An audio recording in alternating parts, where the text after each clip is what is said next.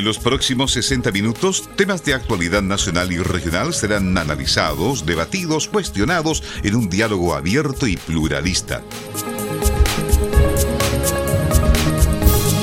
Comienza Cuestión de Análisis.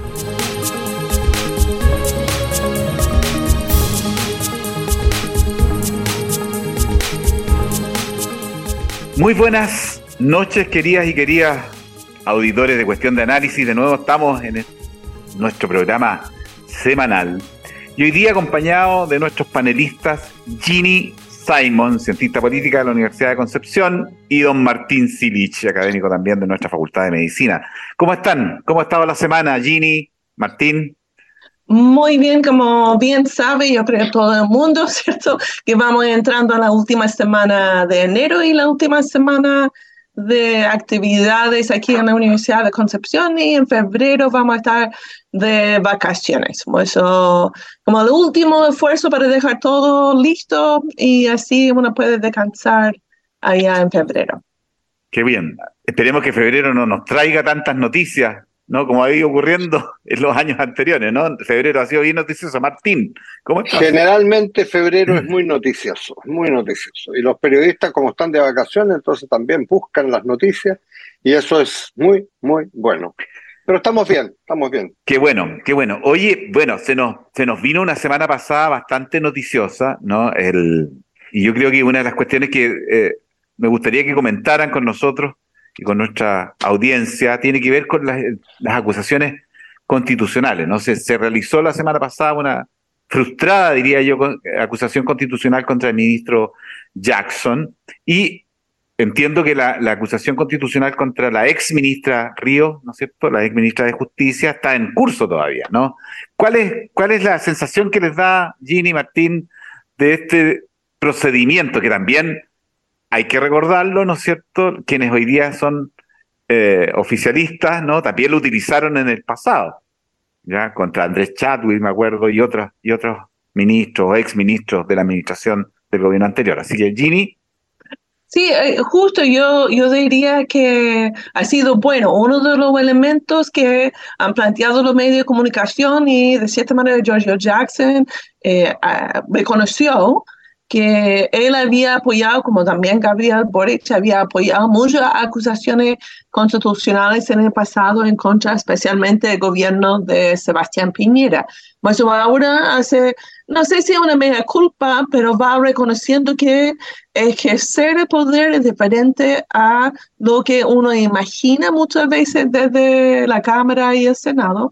Y como consecuencia, ojalá hay una reflexión en general que hay que bajar ese tema de acusación constitucionales porque va quitando la posibilidad de ir avanzando en temas que son mucho más importantes, mucho más de fondo. Y segundo, va generando desconfianzas y conflictos.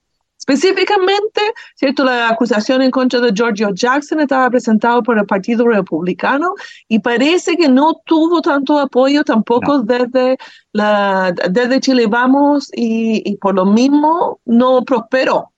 Ahora, eh, también eh, es como interesante de ir analizando la manera que el gobierno va apoyando a Giorgio Jackson, ¿cierto? Que es...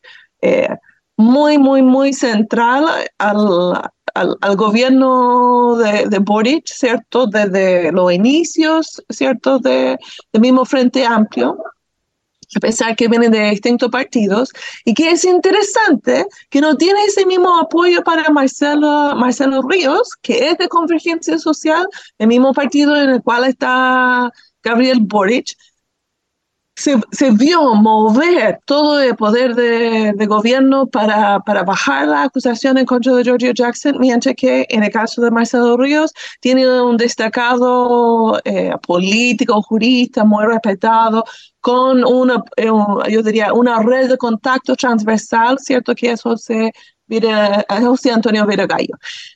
Pero llama la atención justamente ese, esa diferencia, considerando que, como dije, eh, Marcelo, Ríos es de convergencia social y parece que tiene algo que ver con temas generacionales. Ya hay mayor feeling, y mayor apoyo para, para las personas que son de la misma generación y que participaron también en el movimiento universitario. eso por ahora. Sí, pero, pero Gini, el, el, el, bueno, hay una diferencia interesante entre ambas acusaciones, en el sentido que ya el ministro Jackson es, un ministro en ejercicio, en cambio, la, ex ministra Ríos, digamos, es una ministra que ya dejó de ejercer sus funciones porque el presidente le pidió la, renuncia, digamos, y, y, incluso se filtró, no sé si se filtró, se hizo formal o oficial, ¿no es cierto?, que hubo y se reconocen ciertos errores en el proceso, ¿no es cierto?, que le está pasando bastante la cuenta política al gobierno, que es el tema de los indultos. Así que, Martín, ¿cuál es tu mirada? Mira, yo creo que la sentencia de otra cosa es con guitarra eh, se ha visto, pero reflejada profundamente estos días. Eh, Jackson reconoce, ¿verdad?, que eh, jugaron con fuego cuando acusaron constitucionalmente a diestra y siniestra en los gobiernos pasados.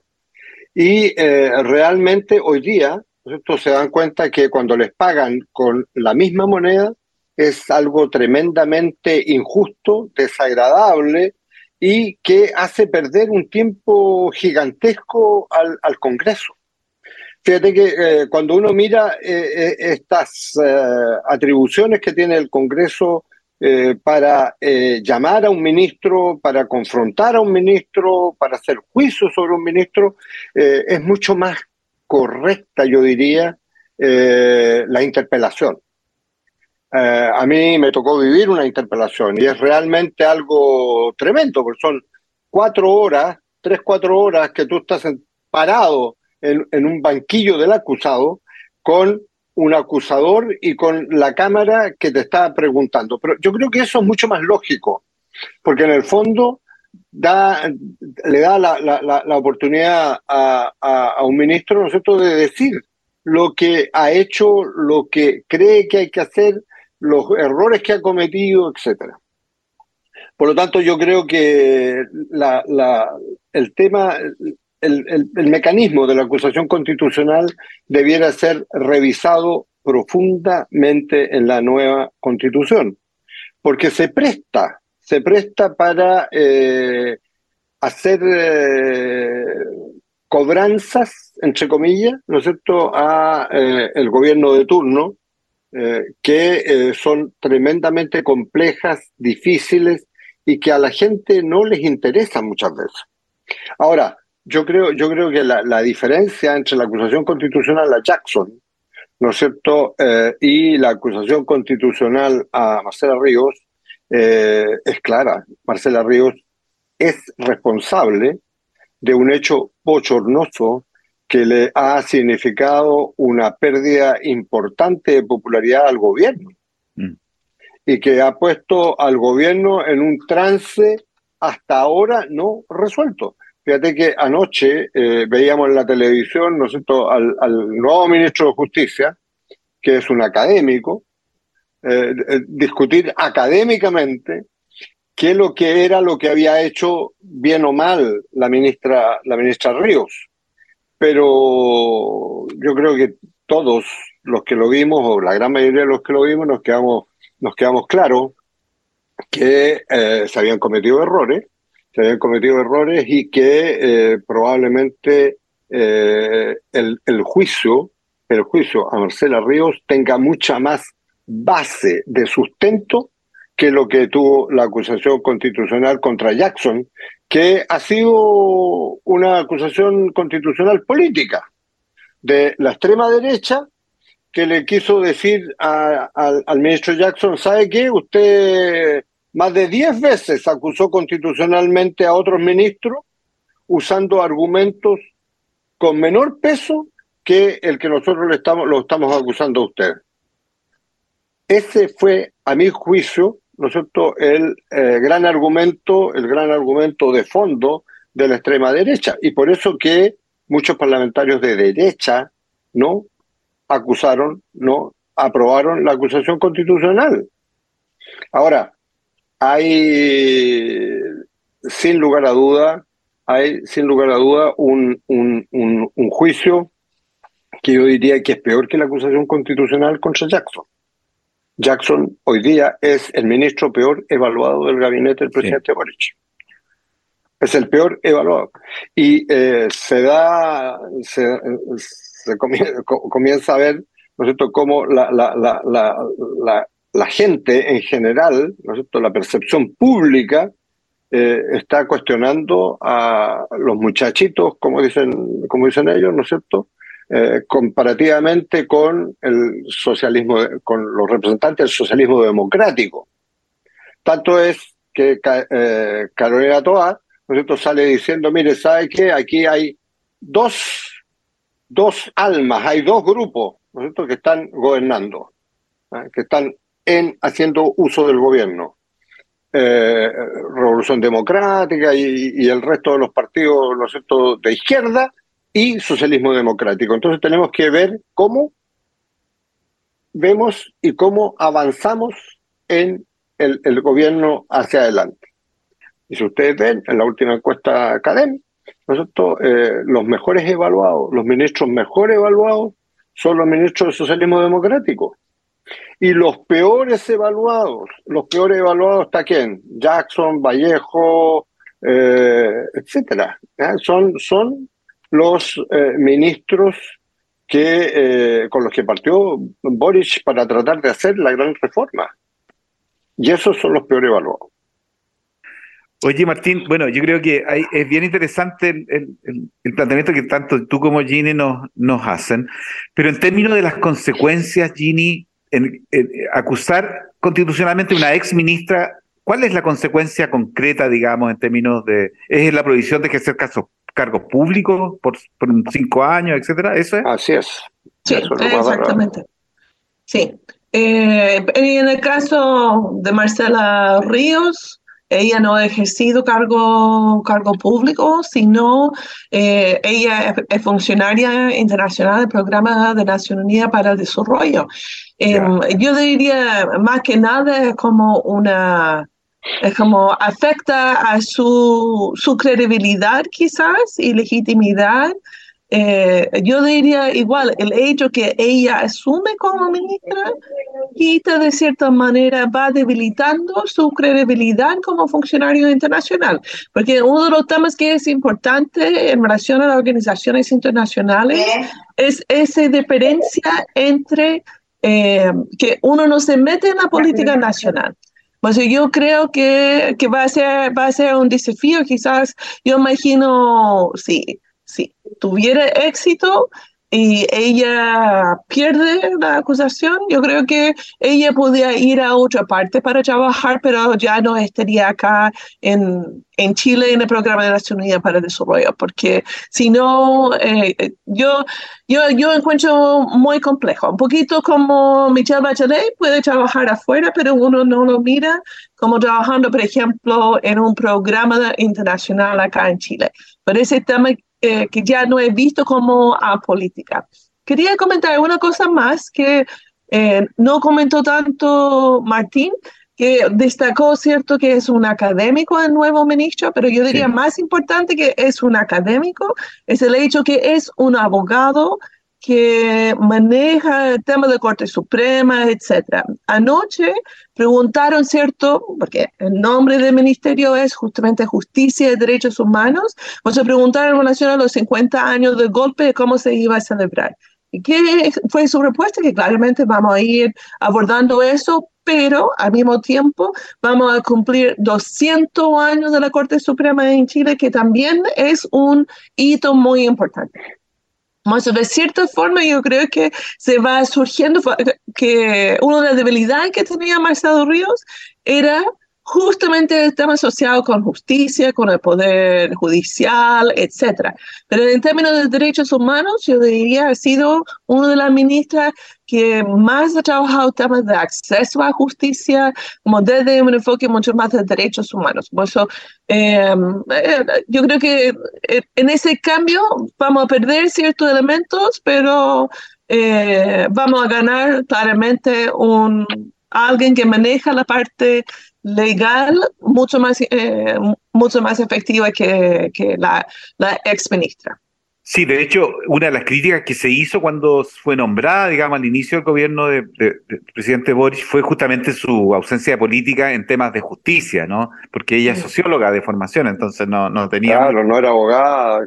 No, era, no tenía mucho recorrido, digamos, en, el tema más complejo del ministerio, que no necesariamente tiene que ver con eh, temas más bien sociales, sino de, de justicia pura y dura. Pero esto también está trayendo ciertas consecuencias, esta suerte de de dos miradas en el gobierno, ¿no es cierto?, para la elección de los próximos constituyentes, ¿no? De los, de los, de los eh, expertos o consejeros, no sé cuál es la denominación. Eh, que hay distintas denominaciones. Los consejeros van a ser las personas para quien eh, votamos, ¿cierto? En mayo, cuando se elige como el Consejo Constitucional, me parece. Claro, Consejo. Y es Consejo con ese que implica que esencialmente son como más asesores que que los que toman la decisión. Y después tenemos expertos que van a ir eligiendo esta semana y tenemos árbitros que van a ser que eh, como que van a tener la, visión final, que van a tener más con el tema de coherencia, etcétera. Es como otro, otra manera de ir abordando, pero son los expertos y los árbitros que tienen mucho más poder en la toma de decisiones en contraste el Consejo Constitucional. Eh, yo personalmente quizás pueden levantar algunos temas, pero no son, no son que determinan lo que va dentro de la propuesta constitucional. Mm. Bueno, eso es bien complejo porque seguramente en esta semana, ¿no? Porque la, fecha top entiendo yo es el 6 de febrero para tener las, las listas ya eh, definitivas, ¿no? Para la elección que se va a hacer en el mes de mayo, entiendo. Sí, sí. Eh, y pues claro, no hay acuerdo porque están este, estas dos almas al final del, del, del, día, digamos, que no se ponen de acuerdo si ir en una... Hay una cierta presión del, del gobierno para que haya una sola lista que yo con mi modesto mirada, digamos, creo que no va a ser viable, por lo menos al escenario que tenemos hoy día, ¿no? Y esta, esta división, un poco por el rol que está jugando también el Partido por la Democracia, ¿no? Y, también la democracia cristiana, yo entiendo. Martín. Sí, mira, eh, yo creo que fue lapidaria la expresión de, y muy, y muy cuerda, yo diría, la expresión de Guido Girardi, cuando dijo, mire, hacer una sola lista para la elección significaría que esa lista sería la lista del indulto. Mm. Y hoy día el rechazo al indulto es muy alto en Chile. Mm. Es muy alto. Por lo tanto, la izquierda, ¿no eh, corre el riesgo con una sola lista de perder más que de ganar. Y por eso, por eso que hoy día el PPD fundamentalmente eh, y eh, algunos sectores del PS y la DC están planteando hay que hacer, hay que llevar dos listas, hay que llevar dos listas para la elección de los consejeros, ¿eh? de los consejeros, los consejeros a la Constitución, a la constituyente. Eh, por lo tanto, yo creo que ahí, ahí se va a jugar un tema tremendamente importante e interesante y hay poco tiempo para ponerse de acuerdo. Muy poco tiempo. Hay muy poco tiempo para ponerse de acuerdo. Y lo otro, lo otro que yo creo que ya está más o menos en vías de, de cocinería, ¿no es cierto? Son los 24 representantes, los 12 de la Cámara de Diputados, los 12 del Senado, ¿no es cierto? Que son los expertos, son los expertos. Y esos expertos, ¿no es cierto? Como decía Jane recién, ¿no es cierto? Son eh, gente que tiene conocimientos amplios de la política nacional, no solamente abogados, no solamente abogados. Y yo espero que dentro de esos 24 haya gente de regiones también y no sean todos, ¿no es cierto?, de, de Vitacura, de Vitacura, ¿no es cierto?, y, sus alrededores. y lo han hecho. Claro, pero fundamentalmente Vitacura, piedra grande, como diría pues eso significa Vitacura en mapuche. Oye, bueno, y además de eso, ¿no es cierto? Y además de eso, ¿no es cierto? de los árbitros, que hay que elegir también a esos árbitros, mm. eh, que hablaba recién. Y esos son tremendamente importantes porque ahí, ese grupo son solo abogados y especiales, especialistas en derecho constitucional, constitucionalista.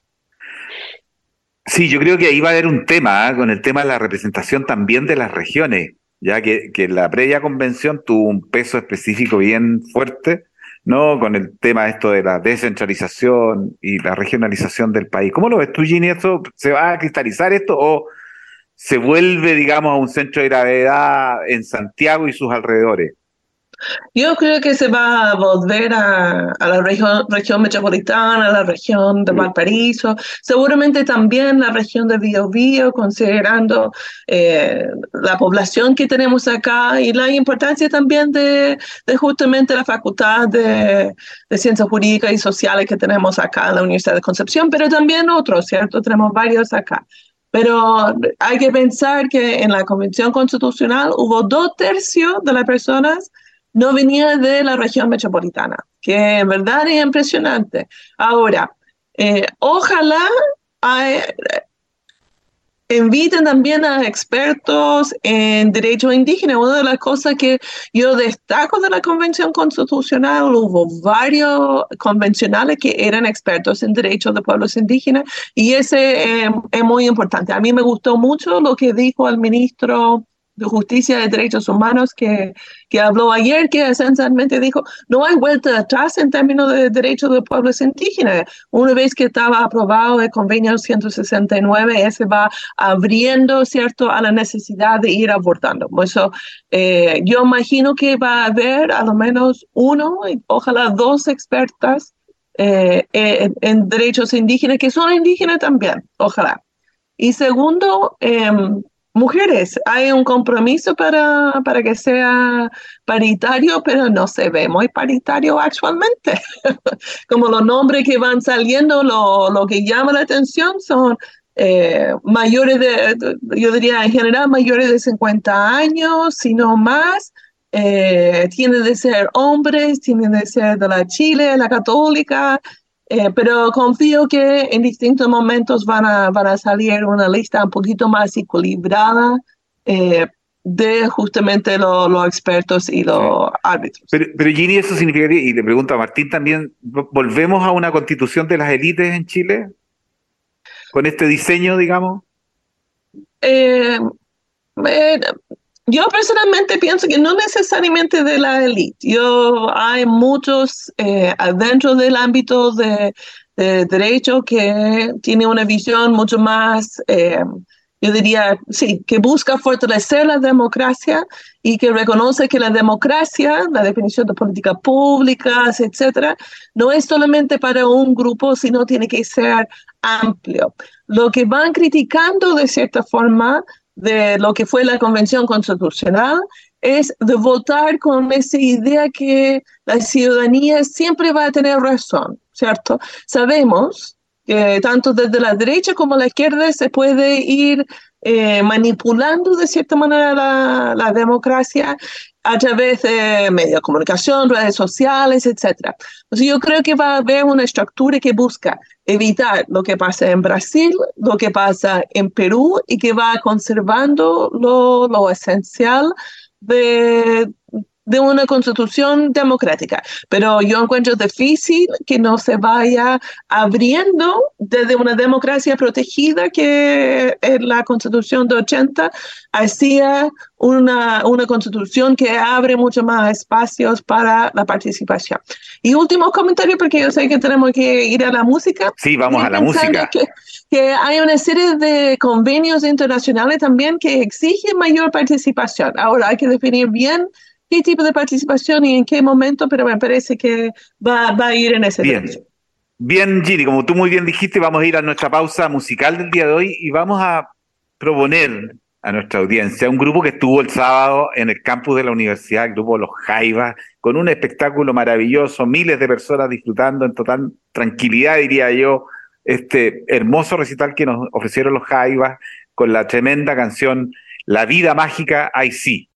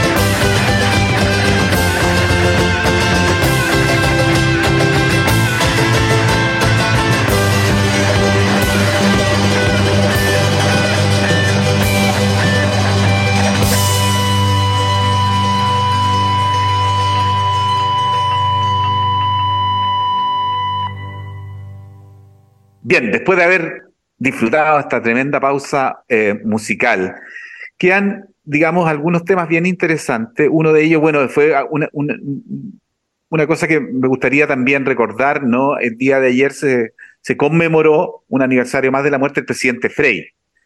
Ya en, hubo un, acto en la sede de la, de la democracia cristiana en Santiago y participó también su hija Carmen Frey, que ha sido, digamos, una...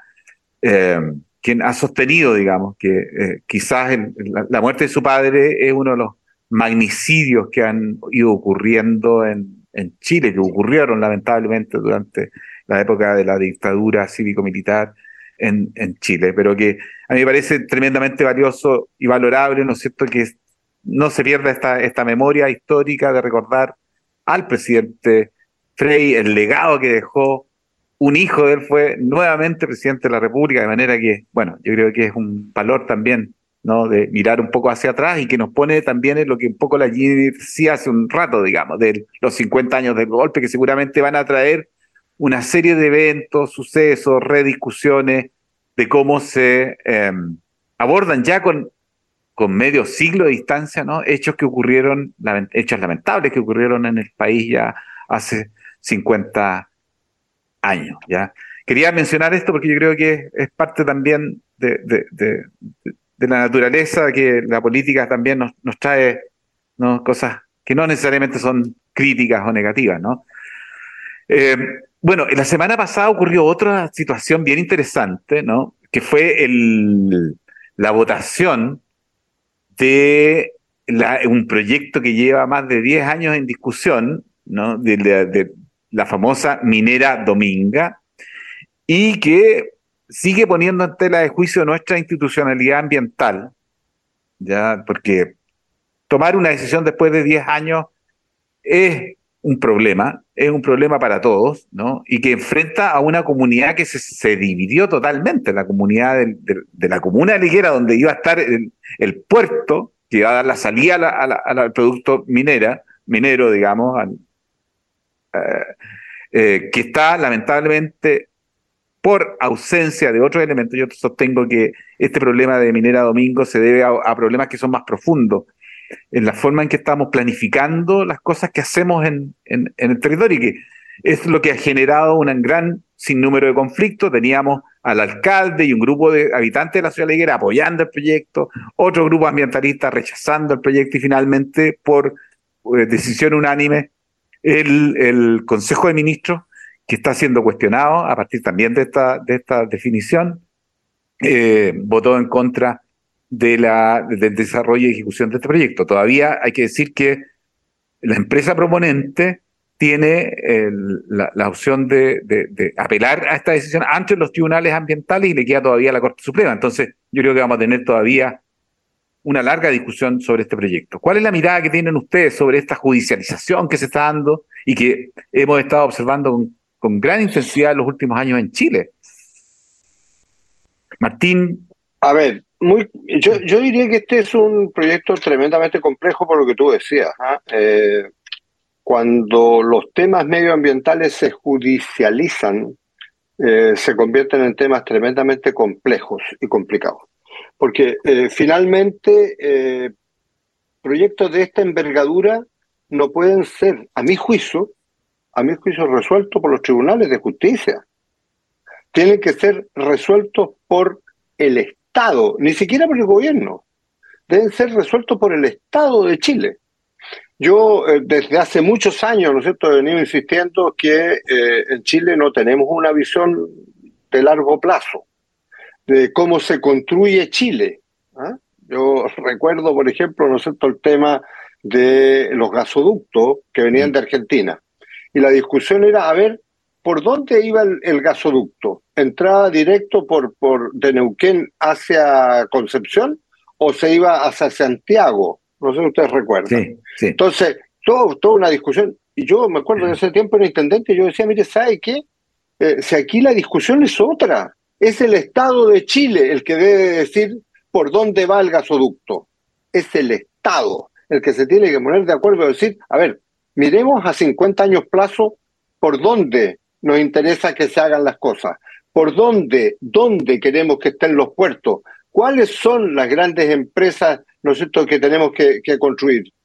Solo el sector privado debe decidir cuáles son los trenes que se construyen en Chile. No, esa debe ser una discusión del Estado, así como el Estado tomó la resolución de construir los trenes a lo largo de Chile en, los inicios del siglo pasado, entonces así tenemos que tomar ese tipo de decisiones.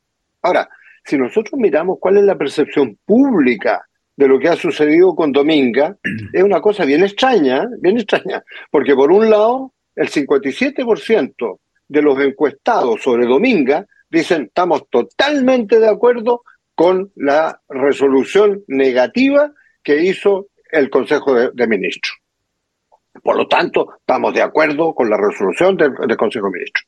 Pero cerca del 80% dice, ¿sabe qué? Pero nosotros creemos que aquí hay que hacer un equilibrio, hacer un equilibrio entre lo ambiental y lo, lo, empresarial, entre el desarrollo productivo y el, y el desarrollo global de la sociedad. Y ese tema es tremendamente interesante porque lo que nos está diciendo a los chilenos y le está diciendo al mundo ambiental, ambientalista, ¿verdad? Le está diciendo, mire, ¿sabe qué? Aquí las decisiones tienen que ser tomadas por el Estado y el Estado somos todos. Mm. Y ese es el gran tema, ese es el gran tema. Pues no podemos seguir, ¿no es cierto?, con que empresarios de cualquier parte, ¿no es cierto?, quieran instalarse en cualquier parte y hacer cualquier cosa. Yo creo que aquí tiene que haber una planificación, tiene que haber una discusión profunda entre el sector público y el sector privado. Y cuando digo el sector público, estoy diciendo el Estado, ni siquiera el gobierno. Porque cuando, cuando ideologizamos la discusión de estos problemas, nos pasa lo que nos está pasando con Dominga. Digamos, una década discutiendo lo mismo. Una década discutiendo lo mismo. Fíjate, yo quiero tocar otro tema porque lo, podemos enlazar, lo podemos enlazar con, sí, como no, la misma, lo podemos enlazar con la misma encuesta. Mm. Fíjate que en la encuesta el, el, el 89% de los encuestados dice que en Chile hay que hacer una gran reforma de salud. Imagínate. 89%. El otro día yo escuchaba en una conversación, en una discusión hecha en Concepción con autoridades, ¿no es cierto?, que se está eh, llevando adelante un proyecto para construir un nuevo hospital para Concepción. Y los que estaban ahí decían, pero eh, este proyecto es para 10 años, para 15 años más, 20 años más. Por favor, entendámoslo de una vez por todas. Casi el 80% de los hospitales en Chile, una vez que se construyen, quedan fuera de norma. Porque se demoran tanto tiempo en construirlo que pasó la vieja es otro el espacio. En 15 años más, olvídense, la salud, los medios, la capacidad, la tecnología, va a ser otra, va a ser diferente a la que tenemos hoy día. Por lo tanto, ese hospital va a quedar fuera de norma. Lo que hay que decirle al Estado, déjense de hacer elucubraciones y meter a ineficientes que se demoran 15 años en hacer un estudio para construir un hospital. Lo que hay que hacer es sentarse y buscar a los técnicos para que un hospital no se demore más de tres años en ser construido. Del momento que partió hasta que sea construido. Yo comparto, Martín, el, sentido de urgencia. Si esto es urgente. Es terrible. Claro. No, mira, mira el puente, mira el puente sobre el río Biobío. No puede ser la, región del Biobío debe estar indignada, profundamente indignada, de saber que un puente lleva 12 años construyéndose y todavía no se va a terminar en este gobierno, te los aseguro. No. No se va a terminar, o sea, vamos a estar 16 años construyendo un puente. Nosotros, en el gobierno del presidente Frey, nos demoramos 11 meses en construir un puente, el mismo puente, el mismo puente. 11 meses, ahora ya 12 años construyendo el mismo puente. Vergüenza ajena, vergüenza ajena. Aquí la región debe indignarse con este tema, con estos temas. Es lo mismo con, debiera indignarse con el proyecto del, del, del, ¿cómo se llama? del nuevo hospital, del nuevo centro del cáncer. Estamos discutiendo puras leceras, perdónenme que les diga. Hay un proyecto que está hecho, que está hecho, el Servicio de Salud lo tiene hecho, listo. Están dándose vuelta que sí, que cuatro mil, que diez mil, que seis mil metros cuadrados, que no sé cuánto, que no sé qué. Oye, perdón, ¿no se han dado cuenta todavía la cantidad de pacientes que se, están, se nos están muriendo porque no los sacamos la lista de espera? No sacamos la lista de espera, porque además en el hospital regional, ¿no es cierto? Algunos están en huelga, tienen parados los pabellones y se está muriendo la gente. ¿Dónde está la indignación popular para que diga, ¿sabe qué? Basta. Esto no puede seguir así. No sé, yo creo, Martín, que lo, que tú planteas y lo comparto plenamente, yo creo que se necesita aquí un sentido de urgencia. Así como tú mencionas lo del hospital, yo puedo decir desde la perspectiva nuestra, esto del plan regulador que ordena justamente, que planifica. Llevamos más de 10 años y todavía no, no se va a poder concretar. Vamos a tener que esperar otros 10 años más para tener un plan que va a ordenar el territorio y que si no lo tenemos va a generar innumerables conflictos en el territorio. Ginny quería Sí, sí, que, bueno, eh, primero hay que reconocer que en los 30, ya va a ser 33 años, ¿cierto? De la post-dictadura, el periodo post-dictadura, se ha ido abriendo el tema de participación ciudadana en la gestión pública, en proyectos ambientales, etc. Pero también, eh, especialmente, hay que pensar que, ¿cierto? La ley base, la ley base ambientales tiene 30 años, eh, este año cumple, el, próximo, el próximo año cumple 30 29 ya, 94.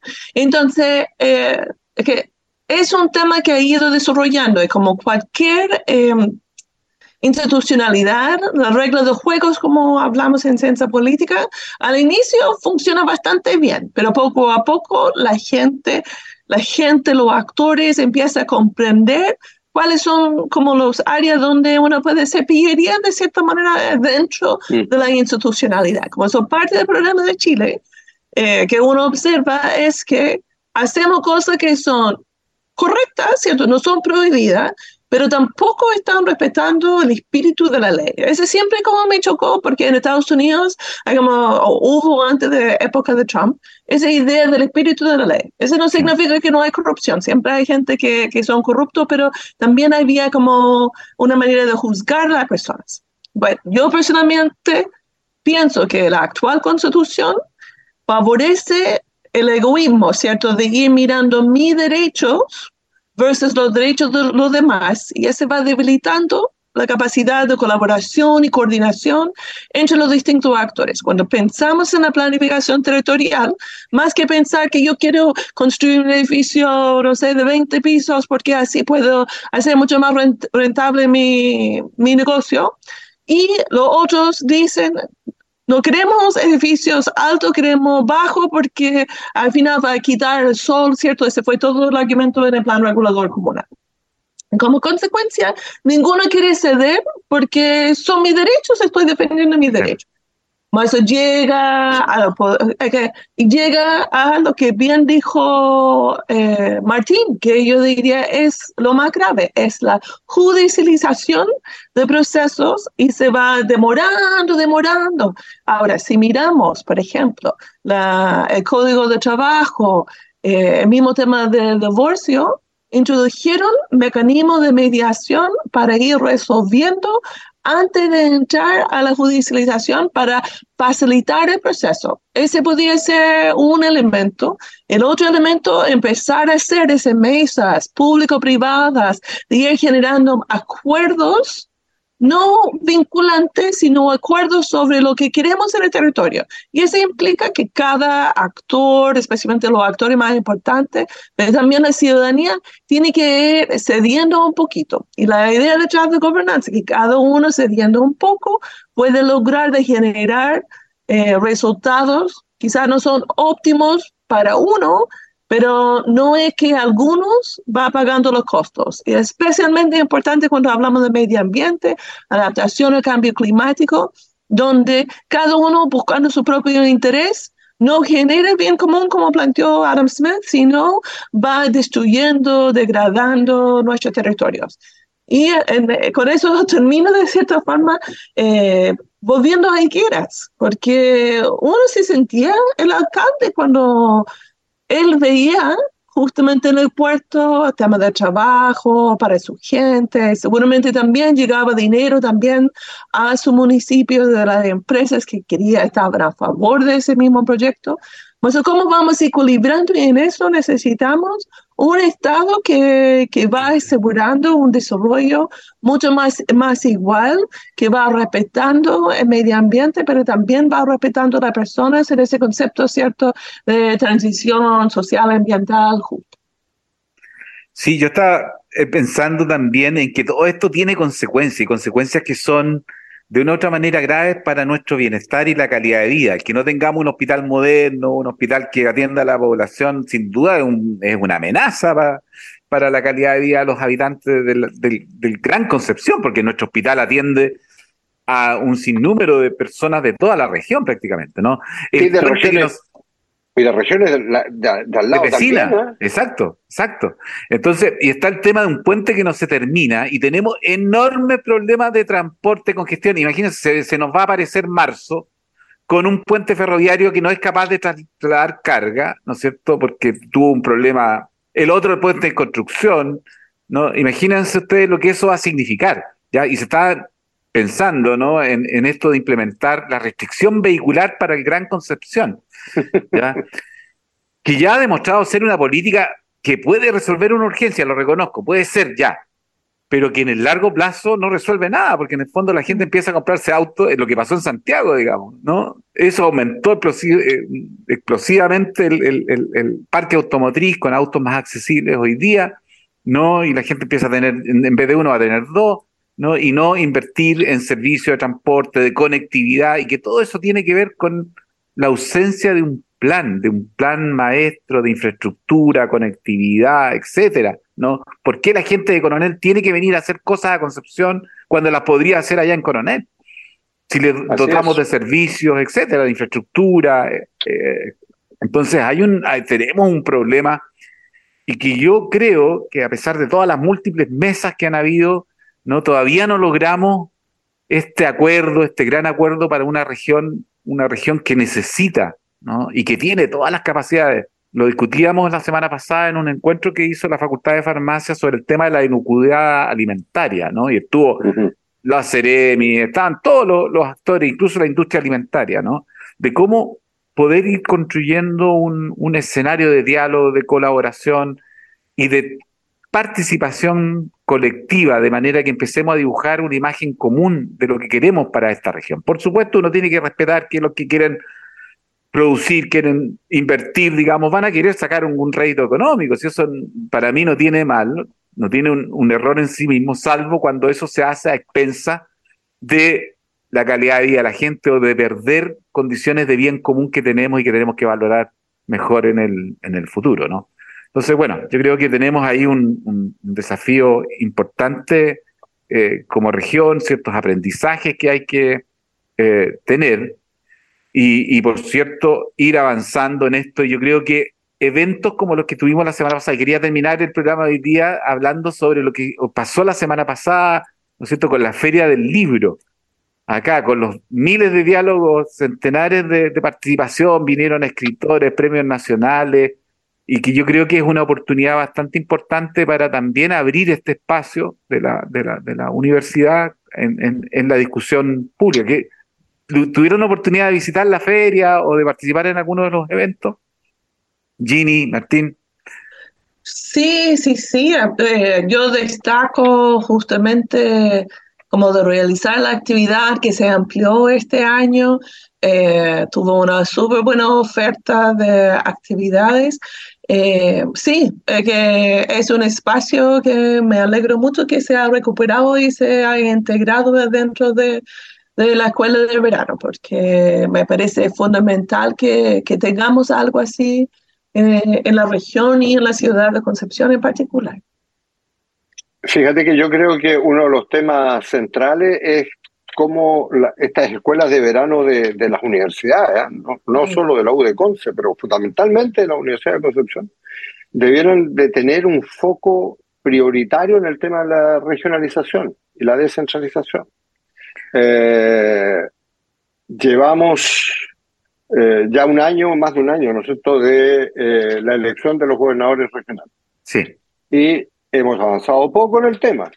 Yo quiero decir que me sumo a, a, las propuestas que ha hecho el gobernador regional, Rodrigo Díaz, en el tema de apurar la causa. En la región nosotros podríamos evidentemente estar creando situaciones, creando nuevas, nuevos proyectos en forma muchísimo más rápida que lo que existe hoy día. Mm. Que lo que existe hoy día. Mira, eh, cuando uno va a Santiago y ve la infraestructura vial de Santiago, te da la impresión en algunos lugares que tú estás, no sé, en California o que estás en cualquier país europeo. ¿ah? Se construyen cuatro o cinco viaductos uno encima del otro sin ningún problema. En la región del Biobío, para construir una callecita, para construir una callecita, esto se demoran un año. Y hay que pedirle permiso al MOP de Santiago, y hay que pedirle permiso a no sé quién, y, sacar la ficha EBI. Y... Toda burocracia que son insoportables, insoportables. Entonces, mira, estamos, estamos en un punto, estamos en un punto de inflexión gigantesco, y yo creo que sería bueno incluso invitar a alguien para alguna de las próximas reuniones que, de, los próximos encuentros que tengamos, ¿no es cierto? Para que nos hable de qué, cuál es la influencia que está teniendo la inteligencia artificial en, en, en la, las universidades. Mm, Fíjate que lo que hay hoy día, lo que hay hoy día, los chats que hay, que tú puedes entrar a, un chat y que resuelve todo con una rapidez, una velocidad, etcétera, gigantesca y que este año, y que este año esos chats van a aumentar su capacidad en una forma gigantesca. es una... Bueno, se va a crear, Martín, un doctorado, un doctorado interuniversitario en inteligencia artificial. Pero por supuesto, imagínate, imagínate lo que eso va a implicar en las universidades. Me decía un amigo mío que eh, en España, ¿no uno de estos chats había sacado el título de abogado.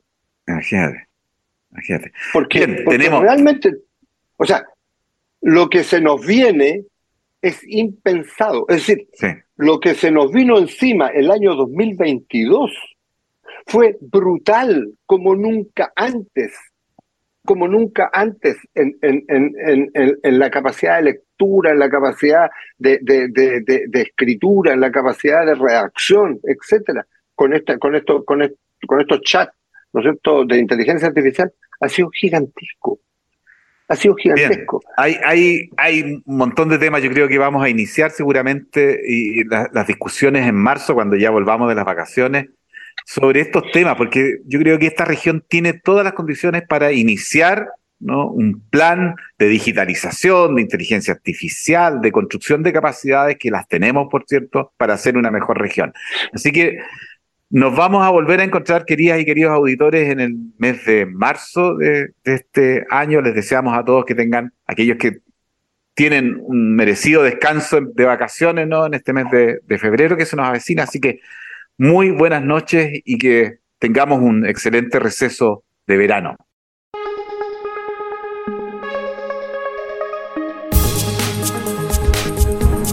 Fue Cuestión de Análisis, con la participación de James Simon, Martín Sirich, Ricardo Barra y Andrés Cruz.